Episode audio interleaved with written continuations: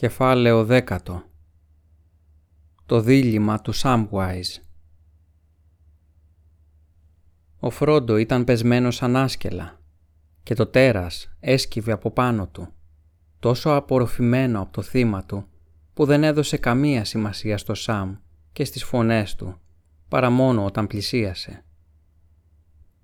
Καθώς έφτασε τρέχοντας, είδε πως ο Φρόντο ήταν κιόλας δεμένος με σκηνιά που ήταν τυλιγμένα γύρω του, από τους αστραγάλους ως τους ώμους και το τέρας με τα μεγάλα μπροστινά του πόδια είχε αρχίσει μισοσηκώνοντας και μισοσέρνοντας το κορμί του να τον παίρνει. Στην αποδό μεριά ήταν πεσμένο και γυάλιζε κατά γης το ξωτικό σπαθί του, στο μέρος που είχε πέσει άχρηστο από το χέρι του. Ο Σαμ δεν περίμενε να συλλογιστεί τι έπρεπε να γίνει ή αν ήταν γενναίος ή πιστός ή έβραζε από το θυμό. Όρμησε μπροστά με μία κραυγή και άρπαξε το σπαθί του κυρίου του στο αριστερό του χέρι. Ύστερα επιτέθηκε.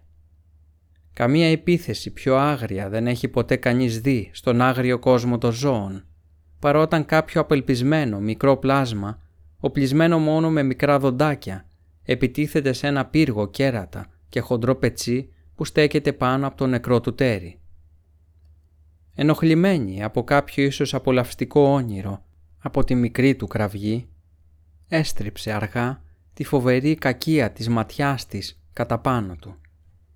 Αλλά πριν καλά-καλά συνειδητοποιήσει πως της είχε επιτεθεί μία μανία μεγαλύτερη από όσες είχε αντιμετωπίσει εδώ και αμέτρητα χρόνια, το λαμπερό σπαθί δάγκωσε το πόδι της και έκοψε πέρα-πέρα το γαμψό της νύχη. Ο Σαμ πήδηξε ανάμεσα στις αψίδες των ποδιών της και με ένα γρήγορο χτύπημα προς τα πάνω κάρφωσε τα σύνθετα μάτια της καθώς είχε χαμηλωμένο το κεφάλι της. Ένα μεγάλο μάτι σκοτίνιασε.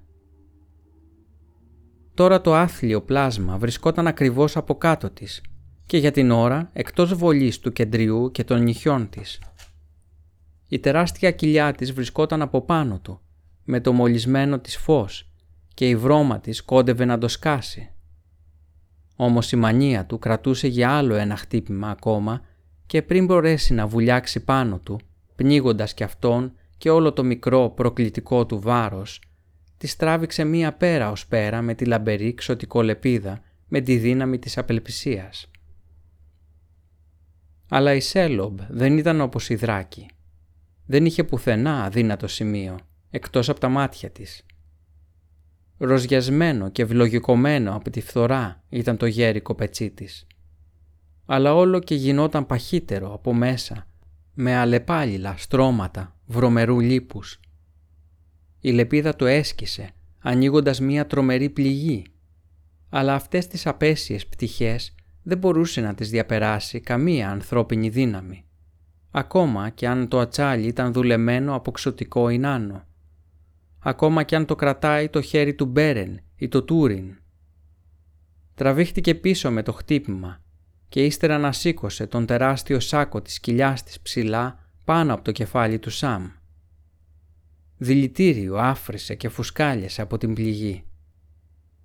Τώρα απλώνοντας τα πόδια της, κατέβασε τον τεράστιο όγκο της πάνω του ξανά. Ήταν όμως πολύ νωρίς. Γιατί ο Σαμ στεκόταν ακόμα όρθιος και ρίχνοντας κάτω το δικό του σπαθί με τα δυο του χέρια μαζί κράτησε την ξωτικολεπίδα με τη μύτη προς τα πάνω, προσπαθώντας να αποθήσει τη φρικτή οροφή. Κι έτσι η Σέλομπ με την ορμητική δύναμη της δικής της σκληρής θέλησης, με δύναμη μεγαλύτερη από το χέρι οποιοδήποτε πολεμιστή, έμπηξε μέσα της φοβερή ακίδα Βαθιά, βαθιά τρυπούσε, καθώς ο Σαμ συνθλιβόταν αργά στη γη. Η Σέλομπ δεν είχε νιώσει ποτέ της τέτοια αγωνία, ούτε είχε ονειρευτεί πως θα ένιωθε σε όλον τον μακρόχρονο κόσμο της κακίας της.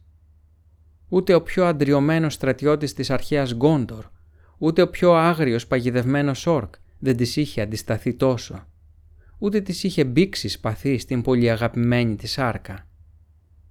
Ένα τρεμούλιασμα τη συντάραξε. Τραβήχτηκε πάνω πάλι, ξεκαρφώνοντας το κορμί της από τον πόνο λίγησε τα πόδια της που σφάδαζαν κάτω θέτης και πήδηξε πίσω με ένα σπασμωδικό πήδημα. Ο Σάμ ήταν πεσμένος στα γόνατα πλάι στο κεφάλι του Φρόντο με τις αισθήσεις του παραζαλισμένες από την απέσια βρώμα, με τα δυο του χέρια ακόμα να σφίγγουν τη λαβή του σπαθιού. Μέσα από τη θολούρα που θάμπονε τα μάτια του έβλεπε το πρόσωπο του Φρόντο και πολεμούσε πεισματικά να κυριαρχήσει στον εαυτό του και να ξεπεράσει τη λιποθυμία που πήγαινε να τον κυριέψει. Αργά σήκωσε το κεφάλι και την είδε, λίγα μόνο βήματα πιο πέρα, να τον κοιτάζει. Το κεντρί της να σέρνεται, στάζοντας δηλητηριασμένο σάλιο και ένα πράσινο υγρό να στάζει κάτω από το πληγωμένο της μάτι. Ήταν συσπηρωμένη εκεί με την κοιλιά της που αναρριγούσε ξαπλωμένη στη γη, με τα μεγάλα τόξα των ποδιών της να τρεμουλιάζουν, καθώς συγκεντρωνόταν για ένα πίδημα ακόμα, αυτή τη φορά για να συνθλίψει και να κεντρήσει θενατηφόρα, όχι ένα μικρό τσιμπηματάκι με δηλητήριο για να ακινητοποιήσει την αντίσταση της τροφής της. Αυτή τη φορά θα σκότωνε και ύστερα θα ξέσκιζε. Εκεί που και ο ίδιος ο Σάμ μαζεύτηκε και την κοιτούσε, βλέποντας το θάνατό του στα μάτια της, του ήρθε μία σκέψη, λες και είχε μιλήσει κάποια απόμακρη φωνή και ψαχούλεψε στον κόρφο του με το αριστερό του χέρι και βρήκε αυτό που γύρευε. Παγωμένο και σκληρό και στέρεο φάνηκε στο χέρι του, στον κόσμο αυτό το φαντασμάτων και του τρόμου, το φιαλίδιο της Γκαλάντριελ. «Γκαλάντριελ», είπε ξέψυχα. Και ύστερα άκουσε φωνές μακρινές, αλλά καθαρές. Τη φωνή των ξωτικών καθώς περπατούσαν στην αστροφεγγιά, στις πολύ αγαπημένες σκιές του Σάιρ και τη μουσική των ξωτικών όπως έφτανε μέσα στον ύπνο του, στην αίθουσα της φωτιάς, στο σπίτι του Έλροντ.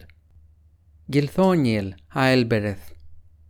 Και τότε η γλώσσα του λύθηκε και η φωνή του φώναξε σε μία γλώσσα που δεν την ήξερε. «Αέλμπερεθ Γκυλθόνιελ, ο Μένελ Παλαντήριελ, λενάλων συνδυγκούρουνθος, ατύρων νυν φανούιλος». Και με αυτά τα λόγια σηκώθηκε παραπατώντας και έγινε ο Σάμου Αϊζοχόμπιτ, ο γιος του Χάμφαστ, ξανά. «Έλα τώρα, βρωμερή», φώναξε. «Χτύπησες τον κύριό μου, κτίνος, και θα το πληρώσεις. Εμείς θα προχωρήσουμε, αλλά πρώτα θα καθαρίσουμε τους λογαριασμούς μας. Έλα λοιπόν να το ξαναδοκιμάσεις». Λες και το ακατανίκητο πνεύμα του να είχε ενεργοποιήσει τη δύναμή του. Το αστρογιάλι φεγκοβόλησε ξαφνικά στο χέρι του, σαν άσπρη δάδα. Φλέγονταν σαν άστρο που πέφτει από τον ουρανό, σκίζοντας τη σκοτεινή ατμόσφαιρα με εκτιφολωτικό φως. Τέτοιος τρόμος από τα οράνια δεν είχε ποτέ πριν ανάψει κατά πρόσωπο στη Σέλομπ. Οι ακτίνες του έμπαιναν στο πληγωμένο της κεφάλι και το έκαιγαν με ανυπόφορο πόνο. Και η τρομερή αυτή φωτεινή επιδημία απλώνονταν από μάτι σε μάτι. Τραβήχτηκε πίσω χτυπώντας τον αέρα με τα μπροστινά της πόδια. Η όρασή της καμένη από εσωτερικά αστροπελέκια. Ο νους της σε φοβερή αγωνία Ύστερα, στρίβοντας το σακατεμένο της κεφάλι, κύλησε στο πλάι και άρχισε να σέρνεται το ένα γαμψό νύχι μετά το άλλο, κατά το άνοιγμα στο σκοτεινό βράχο, πίσω. Ο Σάμ ακολούθησε. Παραπατούσε σαν μεθυσμένος, αλλά προχωρούσε. Και η Σέλομπ, τρομοκρατημένη επιτέλους, ζαρωμένη, νικημένη, τεινάζονταν και έτρεμε καθώς προσπαθούσε γρήγορα να απομακρυνθεί. Έφτασε στην τρύπα και ζορίστηκε να μπει μέσα, αφήνοντας μία γραμμή κυτρινοπράσινο γλιώδες υγρό. Τέλος ξεγλίστρισε μέσα στην ώρα ακριβώς που ο Σαμ της κατάφερε ένα τελευταίο χτύπημα στα σερνάμενα πόδια της. Ύστερα έπεσε κατά γης.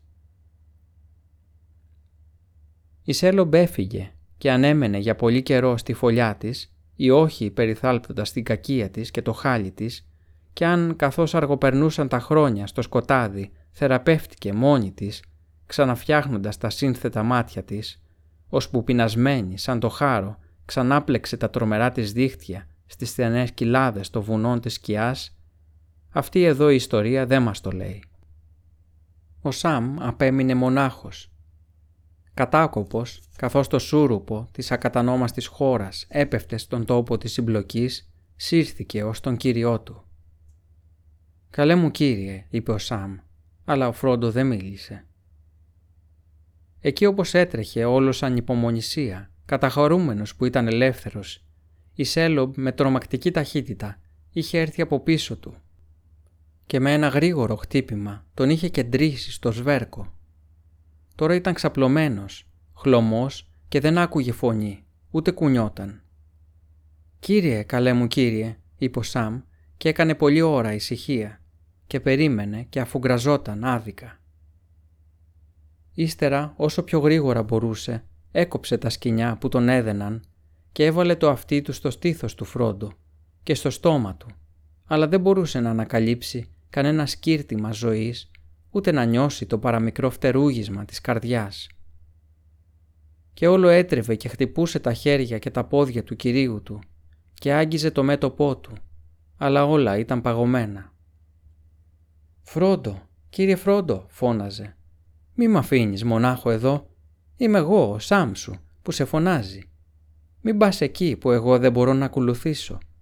Ξύπνα κύριε Φρόντο, «Ω, ξύπνα, Φρόντο, καλέ μου, ξύπνα».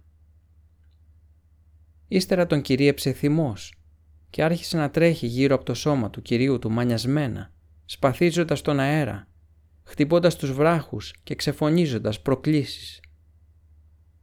Σε λίγο γύρισε πίσω και σκύβοντας κοίταξε το πρόσωπο του Φρόντο, χλωμό στο σούρουπο. Και ξαφνικά κατάλαβε πως βρισκόταν στην εικόνα που του είχε αποκαλυφθεί στο Λόριεν στον καθρέφτη της Γκαλάντριελ. Ο Φρόντο με πρόσωπο χλωμό να κοιμάται βαθιά στη βάση ενός μεγάλου σκοτεινού βράχου ή έτσι νόμιζε τότε πως κοιμόταν βαθιά. «Είναι νεκρός», είπε. «Δεν κοιμάται, πέθανε». Και όπως το είπε, λες και τα λόγια του έκαναν το δηλητήριο να δουλέψει ξανά, του φάνηκε πως το χρώμα του προσώπου του έγινε μαυροπράσινο και τότε τον κυρίεψε μαύρη απελπισία. Και ο Σαμ έσκυψε στη γη και τράβηξε την γκρίζα κουκούλα στο κεφάλι του και νύχτα απλώθηκε στην καρδιά του. Έχασε τις αισθήσεις του. Όταν τέλος η μαυρίλα πέρασε, ο Σαμ σήκωσε το κεφάλι και οι σκιές τον κύκλωναν. Αλλά για πόσα λεπτά ή ώρες είχε χαθεί ο κόσμος δεν μπορούσε να πει. Βρισκόταν ακόμα στο ίδιο σημείο και ο Κύριος του εξακολουθούσε να βρίσκεται δίπλα του, νεκρός. Τα βουνά δεν είχαν γίνει θρύψαλα, ούτε η γη είχε ερυπωθεί. «Τι να κάνω, τι να κάνω», είπε. «Ήρθα ως εδώ, μαζί τους, στα χαμένα». Και ύστερα θυμήθηκε τη δική του φωνή να λέει λόγια που ποτέ δεν τα είχε καταλάβει, ούτε αυτός ο ίδιος, στην αρχή του ταξιδιού. «Έχω να κάνω κάτι πριν το τέλος», Πρέπει να το τελειώσω, κύριε, αν με καταλαβαίνεις. Αλλά τι μπορώ να κάνω. Όχι να αφήσω τον κύριο Φρόντο πεθαμένο, άθαυτο, στην κορφή των βουνών και να γυρίσω σπίτι. Ή να συνεχίσω. Να συνεχίσω, επανέλαβε. Και για μία στιγμή αμφιβολίες και φόβοι το συντάραξαν. Να συνεχίσω, τούτο είναι που πρέπει να κάνω. Και να τον αφήσω. Τότε τέλος άρχισε να κλαίει και πηγαίνοντας στο φρόντο τακτοποίησε το σώμα του. Δίπλωσε τα παγωμένα του χέρια στο στήθος του, πάνω και τύλιξε το μανδύα του ολόγυρά του και ακούμπησε το δικό του σπαθί στο ένα του πλευρό και το μπαστούνι του Φάραμιρ στο άλλο.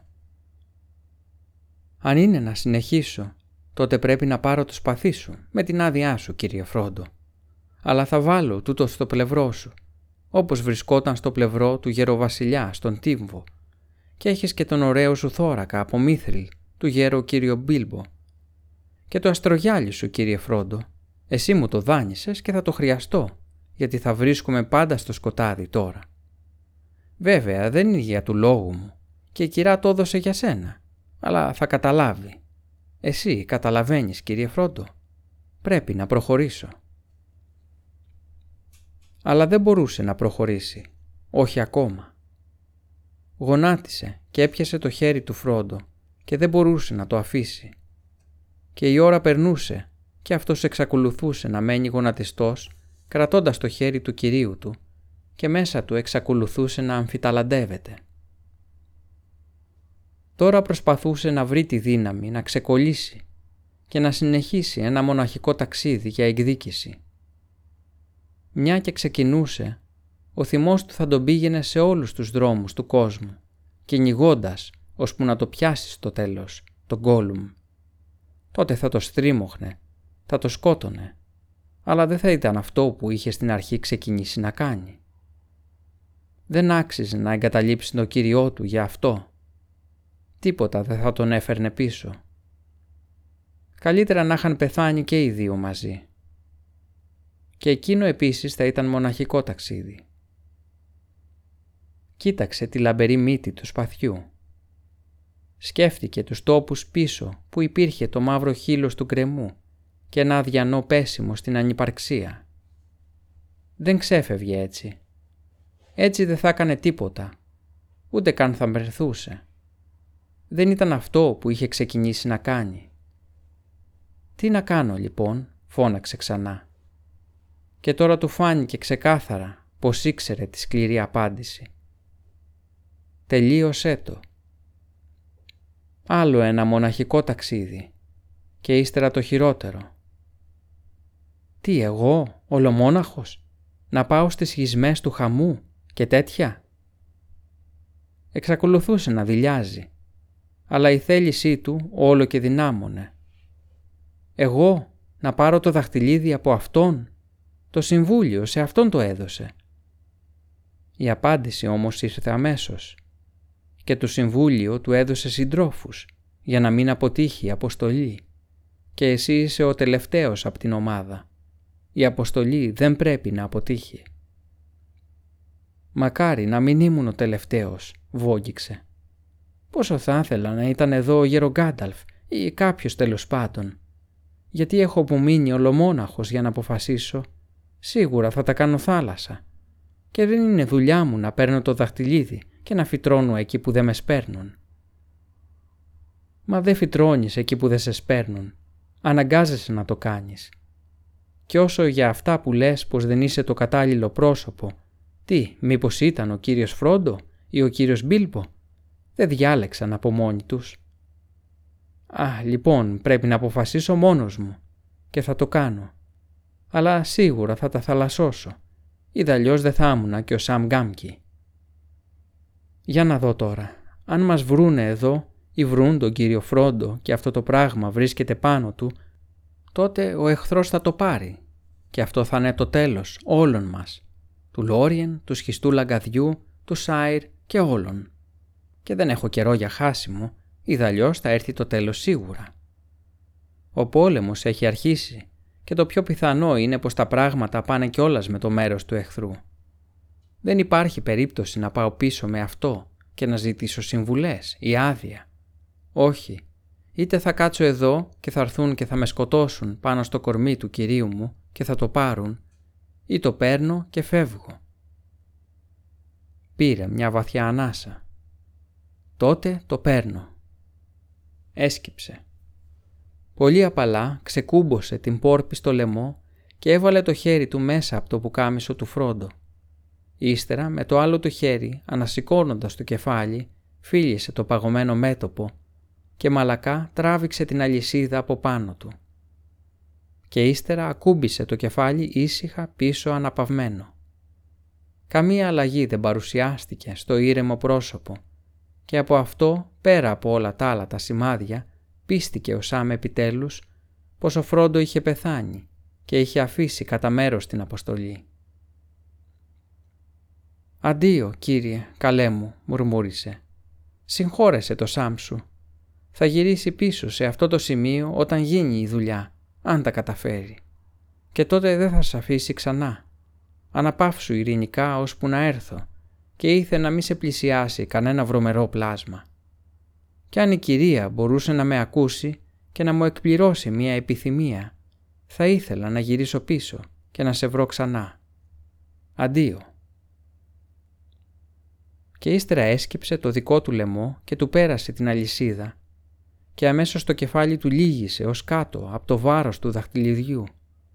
Λες και είχε κρεμάσει στο λαιμό του βράχο μεγάλο. Αλλά σιγά σιγά, λες και το βάρος λιγόστεψε ή αυτός πήρε καινούρια δύναμη, σήκωσε το κεφάλι του και ύστερα με μεγάλη προσπάθεια στάθηκε στα πόδια του και διαπίστωσε πως μπορούσε να βαδίζει και να κουβαλάει και το φορτίο του. Και για μία στιγμή σήκωσε ψηλά το φιαλίδιο και κοίταξε τον κύριό του και το φως φώτιζε ευγενικά τώρα με την απαλή ακτινοβολία του όπως περίτη το καλοκαίρι και στο φως αυτό το πρόσωπο του Φρόντο πήρε ωραίο χρώμα πάλι. Χλωμό αλλά πανέμορφο, με ομορφιά εξωτική, σαν το πρόσωπο κάποιου που έχει εδώ και πολύ καιρό περάσει τις σκιές. Και με την πικρή παρηγοριά αυτής της τελευταίας εικόνας, ο Σαμ γύρισε και έκρυψε το φως και πήρε σκοντάφτοντας το δρόμο στο σκοτάδι που πύκνωνε. Δεν είχε να πάει μακριά. Η στοά βρισκόταν αρκετά πίσω. Η στενοποριά ήταν καμιά διακοσαριά γιάρδες μπροστά, μπορεί και λιγότερο. Το μονοπάτι ήταν ορατό στο μισοσκόταδο. Ένα βαθύ αυλάκι φαγωμένο από την πολύχρονη χρήση που προχωρούσε τώρα ανηφορίζοντας μαλακά σε μια μεγάλη νεροσυρμή με θεόρατους βράχους και από τις δυο πλευρές. Η νεροσυρμή στένευε γρήγορα. Σε λίγο ο Σαμ έφτασε σε μια σειρά πλατιά χαμηλά σκαλοπάτια. Τώρα ο πύργος των Όρκ βρισκόταν ακριβώς από πάνω του μαύρος και συνοφριωμένος, με το κόκκινο μάτι να φέγγει. Ο Σαμ τώρα ήταν κρυμμένος στη σκοτεινή σκιά από πάνω. Πλησίαζε στην κορυφή του σκαλοπατιών και μπήκε στη στενοποριά επιτέλους. «Έχω αποφασίσει», έλεγε συνέχεια στον εαυτό του. Αλλά δεν είχε. Αν και είχε προσπαθήσει να το σκεφτεί όσο πιο καλά μπορούσε, αυτό που έκανε πήγαινε εντελώς αντίθετα στη φύση του. «Μήπως κάνω λάθος», μουρμούριζε. «Τι έπρεπε να κάνω» καθώς οι κατακόρυφες πλευρές της στενοποριάς υψώθηκαν γύρω του, πριν φτάσει εντελώς στην κορφή και πριν επιτέλους αντικρίσει και το μονοπάτι που κατέβαζε στην ακατανόμαστη χώρα, κοίταξε πίσω. Μπορούσε ακόμα να διακρίνει, σαν μικρή κοιλίδα στη σκοτεινιά που πύκνωνε, την είσοδο της στοάς και νόμισε πως μπορούσε να δει ή να μαντέψει που κοίτονταν ο Φρόντο. Φαντάστηκε πως υπήρχε ένα λαμπύρισμα εκεί. Μπορεί όμως και να τον ξεγελούσαν τα δάκρυά του, καθώς προσπαθούσε να δει σε εκείνο το ψηλό πέτρινο μέρος που η ζωή του ολόκληρη είχε γίνει κομμάτια. Αν μονάχα μπορούσε να πραγματοποιηθεί η επιθυμία μου, η μοναδική μου επιθυμία, αναστέναξε, να γυρίσω και να το βρω. Τότε τέλος στράφηκε στο δρόμο μπροστά του και έκανε μερικά βήματα, τα πιο βαριά και πιο απρόθυμα που είχε ποτέ του κάνει. Μερικά βήματα μόνο και τώρα λίγα ακόμα μόνο και θα έπαιρνε το κατήφορο και δεν θα ξανάβλεπε ποτέ το ψηλό μέρος. Και τότε ξαφνικά άκουσε σκουξίματα και φωνές. Πέτρωσε. Φωνές όρκ, πίσω του και μπροστά του θόρυβος από πολλά πόδια και στριγκά ξεφωνητά. Όρκ ερχόταν στη στενοποριά από απέναντι, από κάποια είσοδο του πύργου μπορεί. Βήματα και ξεφωνητά από πίσω. Κοίταξε πίσω. Είδε μικρά κόκκινα φώτα, δαυλούς, να αναβοσβήνουν εκεί κάτω, μακριά, καθώς έβγαιναν από τη στοά. Το κυνηγητό είχε τέλος αρχίσει. Το κόκκινο μάτι του πύργου δεν ήταν τυφλό. Ήταν παγιδευμένος. Τώρα το τρεμόσβηνμα των δαυλών που πλησίαζαν και η κλαγκή του ατσαλιού ήταν πολύ κοντά από μπροστά. Σε ένα λεπτό θα έφταναν την κορυφή και θα έπεφταν πάνω του. Είχε αργήσει πάρα πολύ να αποφασίσει και τώρα ήταν αργά. Πώς μπορούσε να ξεφύγει ή να σωθεί ή να σώσει το δαχτυλίδι; Δεν κατάλαβε να κάνει κάποια σκέψη ή να παίρνει κάποια απόφαση. Απλώς έπιασε τον εαυτό του να τραβάει έξω την αλυσίδα και να παίρνει το δαχτυλίδι στο χέρι του. Η επικεφαλής του αποσπάσματος των όρκ φάνηκαν στη στενοποριά μπροστά του. Τότε το φόρεσε. Ο κόσμος άλλαξε και ένα μόνο λεπτό γέμισε με σκέψεις μίας ώρας. Αμέσως ένιωσε πως η ακοή του οξύνθηκε, ενώ η όρασή του θάμπωσε. Αλλά διαφορετικά από ό,τι στο άντρο της Έλομπ. Όλα τα πράγματα γύρω του τώρα δεν ήταν σκοτεινά, αλλά ασαφή. Ενώ αυτός ο ίδιος βρισκόταν σε ένα γκρίζο θολό κόσμο, ολομόναχος, σαν ένας μικρός μαύρος συμπαγής βράχος. Και το δαχτυλίδι που βάραινε το αριστερό του χέρι ήταν σαν ένας κύκλος καυτό χρυσάφι. Δεν ένιωθε καθόλου αόρατος, αλλά φρικτά και μοναδικά ορατός και ήξερε πως κάπου ένα μάτι τον έψαχνε. Άκουγε την πέτρα να ραγίζει και το νερό να μουρμουρίζει μακριά στην κοιλάδα Μόργουλ και κάτω βαθιά μέσα στο βράχο τη χοχλακιστή αγωνία της Έλομπ που ψαχούλευε χαμένη σε κάποιο αδιέξοδο και φωνές στα μπουντρούμια του πύργου και τις φωνές των όρκ καθώς έβγαιναν από τη στοά και σε σημείο που να τον ξεκουφάνουν και να βουίζουν τα αυτιά του το ποδοβολητό και τη χλαλοή των όρκ μπροστά του. Ζάρωσε στο βράχο. Αυτοί όμως συνέχισαν την πορεία τους σαν φάλαγγα φαντασμάτων. Γκρίζες, παραμορφωμένες μορφές, τυλιγμένες στην ομίχλη, όνειρα φόβου μονάχα με χλωμές φλόγες στα χέρια και τον προσπέρασαν.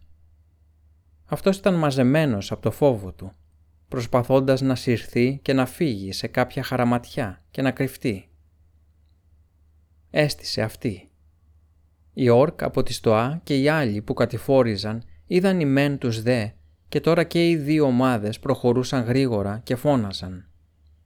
Άκουγε και τις δύο ομάδες καθαρά και καταλάβαινε τι έλεγαν.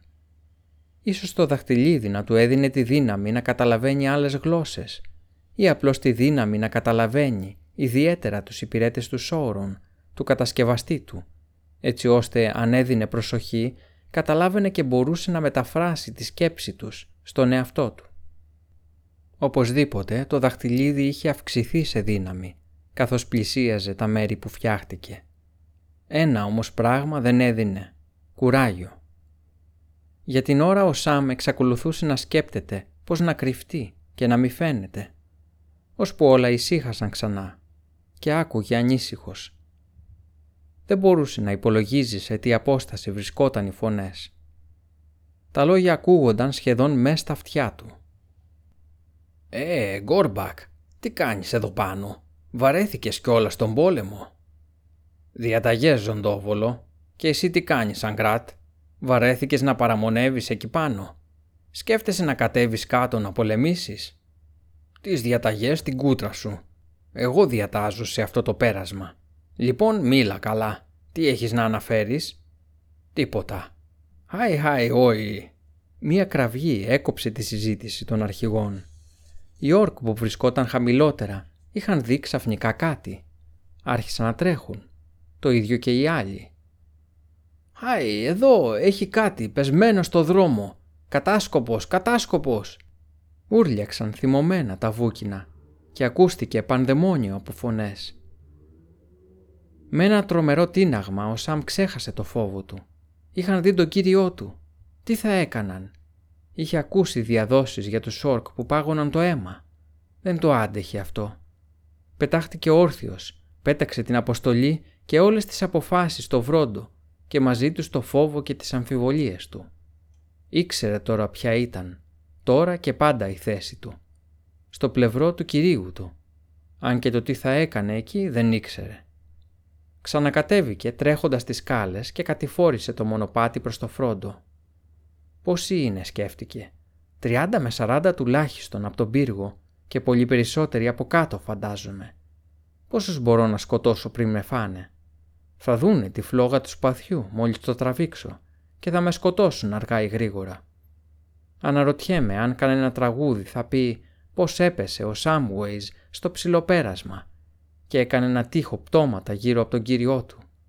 Όχι, όχι τραγούδι, φυσικά όχι, γιατί θα βρεθεί το δαχτυλίδι και δεν θα έχει πια άλλα τραγούδια. Δεν μπορώ να κάνω διαφορετικά. Η θέση μου είναι στο πλευρό του κύριου Φρόντο. Πρέπει να το καταλάβουν αυτό. Ο Έλροντ και το Συμβούλιο και οι μεγάλοι άρχοντες και αρχόντισες, με όλη τους τη σοφία. Τα σχέδιά τους πήγαν στραβά. Εγώ δεν μπορώ να είμαι ο δαχτυλιδοκουβαλητής τους, όχι χωρίς τον κύριο Φρόντο. Αλλά η Όρκ δεν φαινόταν πια στα θαμπομένα μάτια του. Δεν είχε καιρό να σκεφτεί τον εαυτό του. Αλλά τώρα κατάλαβε πως ήταν κουρασμένος. Τελείως εξαντλημένος σχεδόν. Τα πόδια του δεν τον πηγαίνανε όπως ήθελε. Προχωρούσε πολύ αργά. Το μονοπάτι φαινόταν ατελείωτο. Πού είχαν πάει όλοι τους στη θολούρα; Νάτι πάλι. Αρκετά μακριά ακόμα. Μία ομάδα μορφές ολόγυρα από κάτι ξαπλωμένο στη γη. Μερικοί φαινόταν να πηγαίνουν πέρα δόθε, σαν σκύλοι που ακολουθούν κάποιο ίχνος. Προσπάθησε να τρέξει περισσότερο. «Έλα, Σαμ, ιδαλλιώς θα φτάσεις πολύ αργά πάλι». Ξέσφιξε το σπαθί στη θήκη του. Σε ένα λεπτό θα το τραβούσε και ύστερα έγινε μεγάλος σαματάς, κοροϊδίες και γέλια, καθώς σήκωναν κάτι από τη γη. «Όπα, όπα, ψηλά!» Ύστερα μία φωνή βροντοφώναξε. «Δρόμο τώρα, από το μονοπάτι που κόβει δρόμο, πίσω στην υπόγεια πύλη. Δεν πρόκειται να μας ενοχλήσει αυτή απόψε, αν κρίνουμε από αυτά εδώ». Όλη η ομάδα των Ορκ άρχισε να κινείται. Τέσσερις στη μέση κουβαλούσαν ένα σώμα ψηλά στους ώμους τους. Είχαν πάρει το σώμα του Φρόντο. Έφευγαν δεν μπορούσε να τους προλάβει. Όμως συνέχισε να αγκομαχάει. Οι όρκ έφτασαν στη στοά και άρχισαν να μπαίνουν μέσα. Αυτοί με το φορτίο πέρασαν μέσα πρώτοι και πίσω τους οι υπόλοιποι με σπροξιές και αγωνιές. Ο Σάμ ακολουθούσε. Τράβηξε το σπαθί, ένα γαλαζοπό φως στο τρεμάμενο χέρι του, αλλά δεν το είδαν. Μόλις πλησίασε λαχανιασμένος, χάθηκε και ο τελευταίος στη μαύρη τρύπα. Για μία στιγμή στάθηκε με κομμένη την ανάσα, κρατώντας το στήθος του. Ύστερα πέρασε το μανίκι του στο πρόσωπό του, σκουπίζοντας τη σκόνη, τον υδρότα και τα δάκρυα. «Κατάρα στους βρωμερούς», είπε και όρμησε εξωπίσω τους στο σκοτάδι. Τώρα πια δεν του φαινόταν πολύ σκοτεινά στη στοά Τώρα έμοιαζε λες και είχε περάσει από ψηλή καταχνιά σε πυκνότερη ομίχλη. Η κούρασή του μεγάλωνε, αλλά η θέλησή του γινόταν όλο και πιο ατσάλινη. Του φάνηκε πως μπορούσε να δει το φως από τους δαυλούς λίγο πιο μπροστά, αλλά όσο και αν προσπαθούσε δεν μπορούσε να τους φτάσει.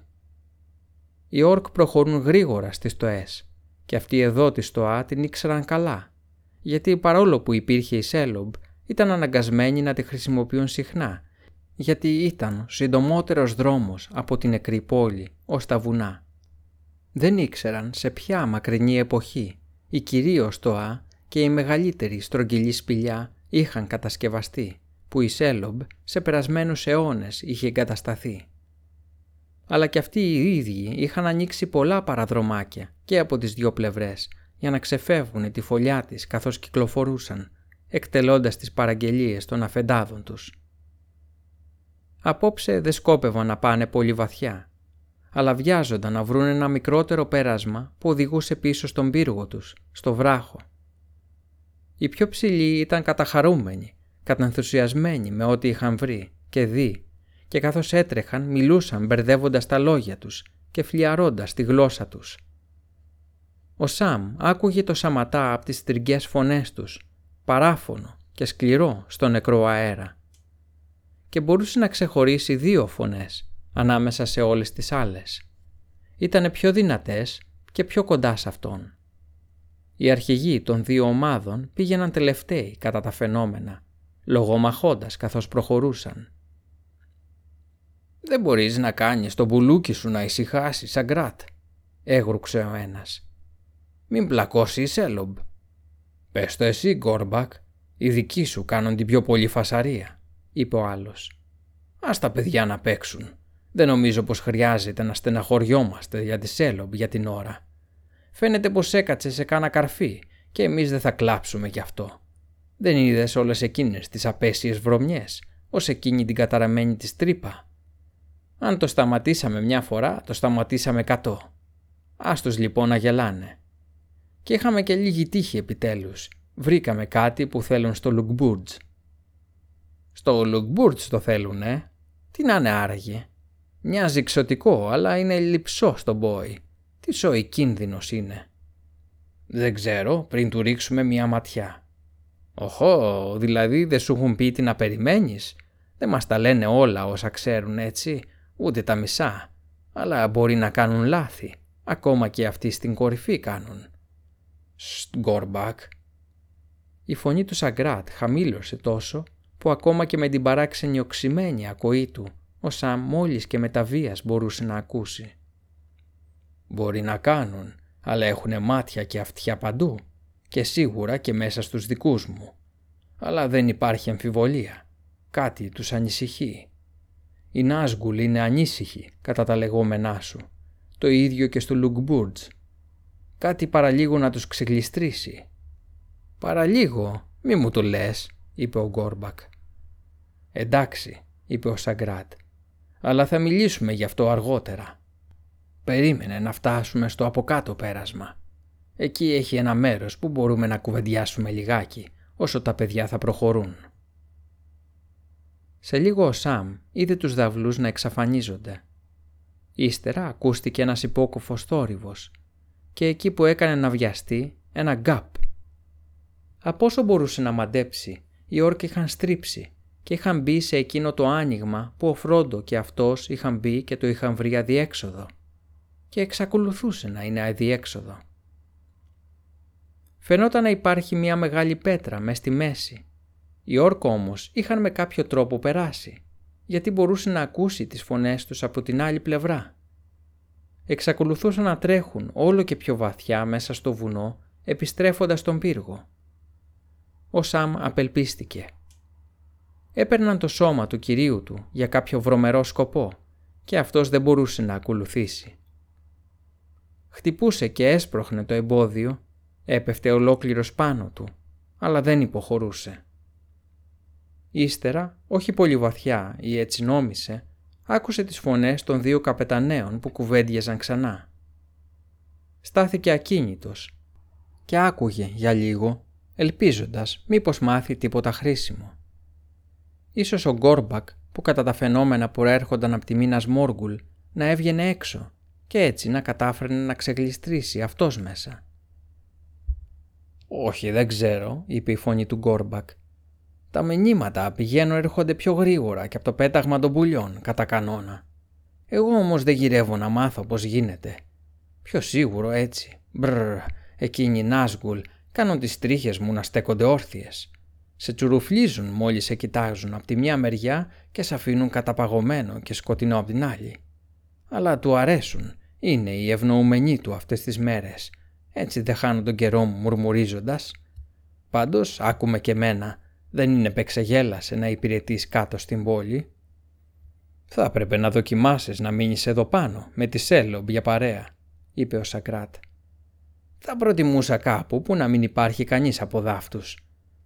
Τώρα όμως άρχισε ο πόλεμος και όταν τελειώσει μπορεί τα πράγματα να είναι καλύτερα. Λένε πως πάει καλά. Αυτό θα λέγαν έτσι κι αλλιώς γρίλησε ο Γκόρμπακ. Θα δούμε. Αλλά πάντως, αν πάει καλά, θα έχουμε πολύ περισσότερο χώρο. Τι θα έλεγες, αν βρούμε την ευκαιρία εσύ και εγώ να την κοπανίσουμε και να λιμεριάσουμε κάπου μόνοι μας, με μερικά έμπιστα παλικάρια. Κάπου με καλό πιάτσικο, ωραίο και εύκολο, δίχως μεγάλα αφεντικά. «Α», είπε ο Σαγκράτ, «σαν τον παλιό καλό καιρό». «Ναι», είπε ο Γκόρμπακ, αλλά μην κάνεις όνειρα. Έχω πολλές αμφιβολίες. Όπως σου ξανάπα, τα μεγάλα αφεντικά, ναι. Η φωνή του έγινε σχεδόν ψήθυρος. Ναι, ακόμα και πιο μεγάλος. Μπορεί να κάνει λάθη. Είπες πως κάτι παραλίγο να ξεκλειστρήσει. Εγώ όμως λέω πως κάτι έχει ξεκλειστρήσει. Και πρέπει να έχουμε τα μάτια μας 14. Πάντα οι φτωχοί ουρούκ την πληρώνουν και δίχως ένα ευχαριστώ αλλά μην ξεχνάς, οι εχθροί μας δεν μας αγαπούν περισσότερο από ότι αγαπούν αυτόν και αν τον πάρουν από κάτω πάμε κι εμείς. Αλλά πότε πήρες διαταγή να βγεις έξω; Κάπου μία ώρα πριν. Λίγο πριν μας δεις. Ήρθε μήνυμα. Η Νάσγκουλ ανήσυχη. Φόβος κατασκόπων στις σκάλες. Διπλασιάστε την επαγρύπνηση. Περιπολείτε τις σκάλες. Βγήκα αμέσως. Άσχημη υπόθεση, είπε ο Γκόρμπακ. Να, οι δικοί μας, σιωπηλοί φρουροί, ήταν ανήσυχοι πριν δυο μέρες ή περισσότερο. Αυτό το ξέρω. Αλλά δεν ήρθε διαταγή να βγει περίπολος. Παρά την άλλη μέρα ούτε έστειλαν μήνυμα στο Λουκμπούρτζ επειδή είχε σηκωθεί το μεγάλο σινιάλο και ο μεγάλος Νάζγκουλ έφευγε για τον πόλεμο και όλα τα σχετικά. Και ύστερα δεν μπορούσαν να κάνουν το Λουκμπούρτζ να δώσει προσοχή για αρκετό καιρό λέει. «Το μάτι είναι αλλού απασχολημένο φαντάζομαι», είπε ο Σαγκράτ. «Γίνονται λέει μεγάλα πράγματα πέρα μακριά στη Δύση». «Δεν αμφιβάλλω», γρίλησε ο Κόρμπακ. «Στο μεταξύ όμως εχθροί έχουν ανέβει τις σκάλες. Και εσύ τι έκανες» Υποτίθεται πως φυλάς, έτσι δεν είναι; Είτε είχες ειδικές εντολές είτε όχι. Γιατί σε έχουνε. Αρκετά. Δεν θα μου μάθεις εσύ τη δουλειά μου. Είμαστε ξυπνητοί με τα μάτια ορθάνυχτα. Το ξέραμε πως κάτι έτρεχε. Παράξενα πράγματα. Πολύ παράξενα. Ναι, πολύ παράξενα. Φώτα και φωνές και άλλα. Αλλά η Σέλομπ είχε βγει κυνήγι. Οι άντρες μου είδαν αυτή και το μουλοχτό της. Το μουλοχτό, τι είναι αυτό; Πρέπει να το έχεις δει. Ένα μαύρο κοκαλιάρικο πλάσμα, ίδιο αράχνη ή μάλλον σαν ξελιγωμένο βατράχι. Έχει ξανάρθει εδώ. Την πρώτη φορά βγήκε από το Λουκμπούρτζ, χρόνια τώρα, και ειδοποιηθήκαμε από ψηλά να το αφήσουμε να περάσει. Έχει ξανανεύει τις σκάλες από τότε, μία-δυο φορές, αλλά δεν το πειράξαμε φαίνεται πως έχει κάνει κάποια συμφωνία με τη μεγαλειότητά της. Φαντάζομαι πως δεν τρώγεται, γιατί αυτήν δεν της καίγεται καρφί για τις διαταγές από ψηλά. Αλλά μαύρη σκοπιά φυλάται στην κοιλάδα. Το πλάσμα αυτό ανέβηκε εδώ μια μέρα πριν αρχίσει όλη αυτή η ιστορία. Το είδαμε νωρίς χτες το βράδυ. Πάντως οι άντρες μου ανέφεραν πως η μεγαλειότητά της είχε διασκεδάσει και αυτό μου ήταν υπεραρκετό ώσπου ήρθε το μήνυμα. Νόμιζα πως ο μουλοχτός της είχε φέρει κάποιο παιχνιδάκι ή πως εσείς της είχατε στείλει κανένα πεσκέση, κάποιον εχμάλωτο ή κάτι τέτοιο. Εγώ δεν ανακατεύουμε όταν αυτή διασκεδάζει. Τίποτα δεν της ξεφεύγει της Σέλομπ όταν βγει κυνήγι. Τίποτα, έτσι λες εσύ. Τα μάτια σου δεν έβλεπαν εκεί πίσω. Εγώ σου λέω πως είμαι πολύ ανήσυχος. Ό,τι κι αν ήταν αυτό που ανέβηκε τις σκάλες, πέρασε. Έκοψε τα δίχτυα της και βγήκε από την τρύπα. Σκέψου το καλά αυτό. Ε, καλά, αλλά τον έπιασε στο τέλος, έτσι. Τον έπιασε. Ποιον έπιασε; Αυτόν τον μικρούλι; Μα αν ήταν μονάχα αυτός θα τον είχε πάει στο κελάρι της από νωρίς και εκεί θα ήταν τώρα. Και αν τον ήθελαν στο Λουκμπούρτζ θα έπρεπε εσύ να πας και να το φέρεις. Σούφεξε. Αλλά ήταν παραπάνω από ένας. Σε αυτό το σημείο ο Σάμ άρχισε να ακούει πιο προσεκτικά και κόλλησε το αυτί του στο βράχο. Ποιος έκοψε τα σκοινιά που τον είχαν δεμένο, Σακράτ; Ο ίδιος που έκαψε το δίχτυ. Δεν το είδες. Και ποιος τρύπησε τη μεγαλειότητά της, ο ίδιος φαντάζομαι. Και πούντος, πούντος Σαγκράτ. Ο Σαγκράτ δεν απάντησε. Καλά θα κάνεις να βάλεις τον νιονιό σου να σκεφτεί, αν βέβαια έχεις δεν είναι υπόθεση για γέλια. Κανείς, ούτε ένας δεν έχει τρυπήσει τη σέλομπος τώρα, όπως πρέπει πολύ καλά να ξέρεις. Γι' αυτό δεν στεναχωριέμαι, αλλά σκέψου. Εδώ γύρω τριγυρίζει ελεύθερος κάποιος πιο επικίνδυνος από τον οποιοδήποτε καταραμένο παλικαρά που έχει ποτέ κυκλοφορήσει από τον παλιό κακό καιρό, από τη μεγάλη πολιορκία. Κάτι έχει ξεγλιστρήσει. Και λοιπόν τι είναι, γρίλησε ο Σαγκράτ. Από όλα τα σημάδια, καπετάν Σαγκράτ, θα έλεγα πως είναι κάποιος μεγαλόσωμος πολεμιστής. Ξωτικό το πιο πιθανό, με εξωτικό σπαθί οπωσδήποτε. Και μπορεί να έχει και τσεκούρι και τριγυρνάει μάλιστα ελεύθερο στην περιοχή σου και εσύ ούτε που τον έχεις πάρει χαμπάρι. Πολύ παράξενο μα την αλήθεια. Ο Γκόρμπακ έφτισε. Ο Σαμ χαμογέλασε αγριοπά, ακούγοντας να τον περιγράφουν έτσι. «Όχ, καημένε, εσύ πάντα τα βλέπεις όλα μαύρα», είπε ο Σαγκράτ. «Εσύ μπορείς να εξηγήσεις τα σημάδια όπως σου αρέσουν, αλλά μπορεί να υπάρχουν και άλλοι τρόποι να τα εξηγήσεις. Εγώ πάντως έχω βάλει παντού παρατηρητές και θα τα πιάσω τα πράγματα ένα-ένα με τη σειρά. Όταν ρίξω πρώτα μία ματιά σε αυτόν που έχουμε πιάσει, τότε θα αρχίσουν να στεναχωριέμαι για κάτι άλλο. Πάντως εγώ νομίζω πως δεν θα βρεις τίποτα σε αυτόν τον μικρούλι, είπε ο Γκόρμπακ. Μπορεί και να μην έχει καμία σχέση με όλη αυτή τη φασαρία, γιατί ο μεγάλος με το κοφτερό σπαθί δεν φαίνεται να τον είχε περιπολού, τον παράτησε σύξυλο, το συνηθισμένο κόλπο των ξωτικών. Θα δούμε. Πάμε τώρα. Αρκετά είπαμε. Πάμε να ρίξουμε μία ματιά στον εχμάλωτο. Τι θα τον κάνεις; Μην ξεχνάς πως εγώ τον είδα πρώτος. Αν παίξετε με αυτόν πρέπει να είμαστε κι εμείς εκεί. Εγώ και τα παλικάρια μου. «Α, για να σου πω», γρίλησε ο Σαγκράτ. «Έχω διαταγές και δεν συμφέρει ούτε σένα ούτε μένα να τις παραβούμε. Οποιοδήποτε κι αν βρεθεί από τη φρουρά να τριγυρνάει χωρίς άδεια πρέπει να φυλακιστεί στον πύργο.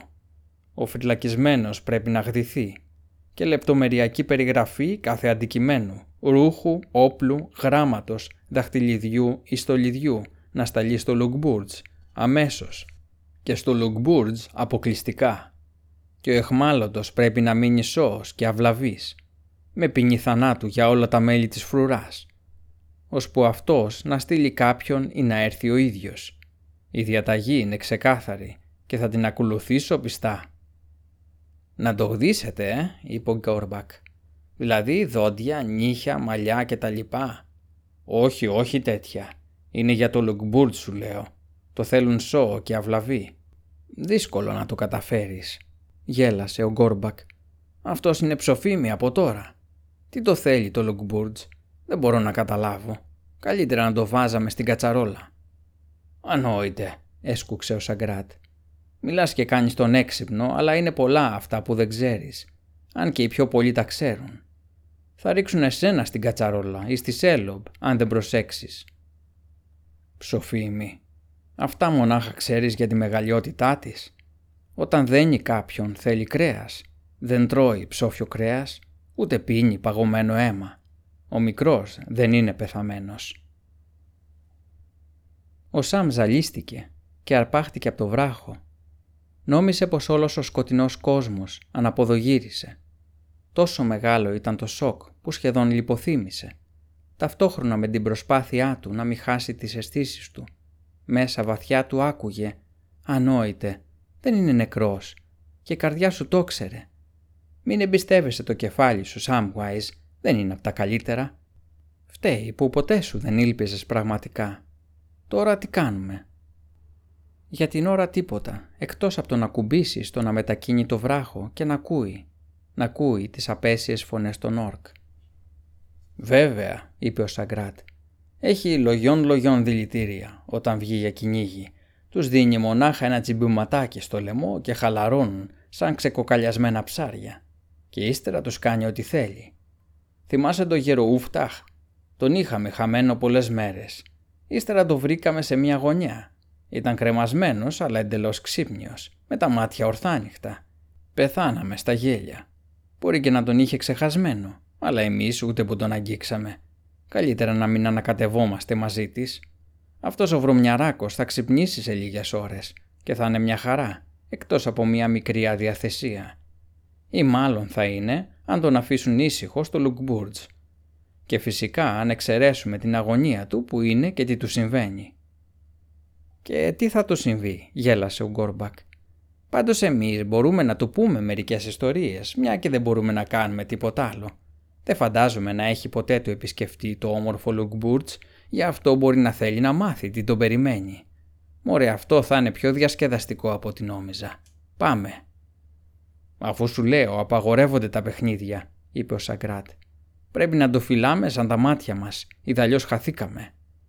Εντάξει, αλλά αν ήμουν στη θέση σου θα πιάνα και το μεγάλο που είναι ελεύθερος και ύστερα θα έστελνα μήνυμα στο Λουκμπούρτς δεν θα ακουστεί και πολύ ωραίο να πεις πως έπιασες το μεγαλο που ειναι ελευθερος και υστερα θα εστελνα μηνυμα στο λουκμπουρτς δεν θα ακουστει και πολυ ωραιο να πεις πως έπιασε το γατάκι και άφησες το γάτο να ξεφύγει. να πεις πως έπιασε το γατάκι και άφησε το γατο να ξεφυγει να πεις πως έπιασε το γατάκι και άφησε το γάτο να ξεφύγει. Οι φωνές άρχισαν να απομακρύνονται. Ο Σάμ άκουσε βήματα να ξεμακραίνουν. Είχε συνέλθει από το σοκ και τώρα τον είχε κυριέψει άγρια μανία. «Τα έκανα θάλασσα», ξεφώνησε. «Το ξέρα εγώ. Τώρα τον έπιασαν οι διάβολοι, οι βρωμιάριδες. Ποτέ μην αφήνεις τον Κύριό σου, ποτέ, ποτέ. Αυτός ήταν ο σωστός κανόνας μου. Και κατά βάθος το ξέρα. Μακάρι να βρω συγχώρεση. Τώρα πρέπει να γυρίσω κοντά του. Κάπως, με κάποιον τρόπο. Τράβηξε το σπαθί του ξανά και χτύπησε με τη λαβή του το βράχο που έβγαλε ένα νεκρό ήχο μόνο. Το σπαθί φεγκοβολούσε όμως τόσο ζωηρά τώρα που μπορούσε να δει αμυδρά στο φως του.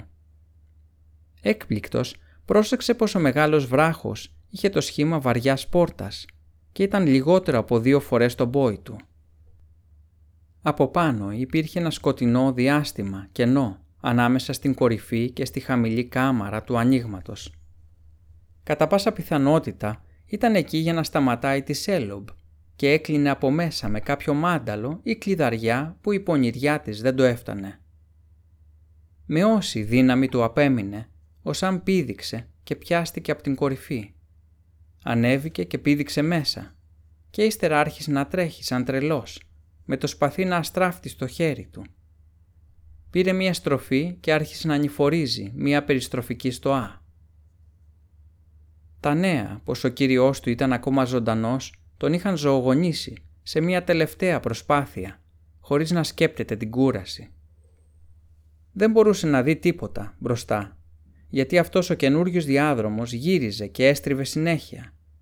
Αλλά του φαινόταν πως πλησίαζε τους δύο όρκ, γιατί οι φωνές τους πλησίαζαν πάλι. Τώρα του φαινόταν να είναι πολύ κοντά. «Αυτό θα κάνω», έλεγε ο Σαγκράτ θυμωμένα. «Θα το βάλω στο πιο ψηλό δωμάτιο». «Γιατί» γρίλησε ο Γκόρμπακ. «Δεν έχει σκελιά κάτω». «Θα το βάλω εκεί που δεν υπάρχει κίνδυνος να πάθει τίποτα, σου λέω», απάντησε ο Σαγκράτ. «Δεν καταλαβαίνεις. Είναι πολύτιμος. Δεν έχω εμπιστοσύνη σε όλους τους άντρες μου και σε κανέναν από τους δικούς σου, ούτε και σε σένα, όταν σε πιάσει τρέλα για διασκέδαση. Θα τον πάω εκεί που θέλω εγώ και εκεί που εσύ δεν θα έρθεις, αν δεν φέρεσαι με ευγένεια. Πάνω πάνω, στην κορυφή σου λέω. Θα είναι ασφαλισμένος εκεί. «Θα είναι», είπε ο Σαμ. «Ξεχνάτε το μεγάλο ξωτικό πολεμιστή που είναι ελεύθερος». Και με αυτά τα λόγια όρμησε και έστριψε την τελευταία αγωνία για να διαπιστώσει πως από κάποια παρήχηση της τοάς ή εξαιτίας της ακοής του που του έδινε το δαχτυλίδι είχε υπολογίσει λάθος την απόσταση. Οι δύο σιλουέτες, των Όρκ, ήταν ακόμα αρκετά μακριά. Τώρα μπορούσε να τις δει, μαύρες και σκεφτές, στο σκοτεινό φως. Ο διάδρομος πήγαινε ολόισιος τώρα και ανηφορικός και στο τέλος ορθάνυχτες, μεγάλες, δίφυλες πόρτες που οδηγούσαν κατά πάσα πιθανότητα σε βαθιά διαμερίσματα, πολύ κάτω από την ψηλή κορφή του πύργου. Οι Ορκ με το φορτίο τους είχαν κιόλας μπει μέσα. Ο Γκόρμπακ και ο Σαγκράτ πλησίαζαν την πύλη. Ο Σάμ άκουσε ένα βραχνό τραγούδι, βούκινα να σαλπίζουν στριγκά και τα χτυπήματα από γκονγκ. Φοβερός σαματάς. Ο Γκόρμπακ και ο Σαγκράτ βρισκόταν κιόλα στο κατώφλι. Ο Σαμ ξεφώνησε, κραδένοντας το κεντρί, αλλά η μικρή φωνή του πνίγηκε στην αναμπουμπούλα. Κανείς δεν του έδωσε σημασία. Οι μεγάλες πόρτες έκλεισαν με θόρυβο. Μπαμ. Οι σιδερένιες αμπάρες μπήκαν στη θέση τους από μέσα. Κλάνκ. Η πύλη έκλεισε. Ο Σαμ έπεσε με όλη του τη δύναμη στα αμπαρωμένα χάλκινα φύλλα και έπεσε ανέστητο στη γη. Βρισκόταν απ' έξω, στο σκοτάδι. Ο Φρόντο ήταν ζωντανός, αλλά εχμάλωτος του εχθρού.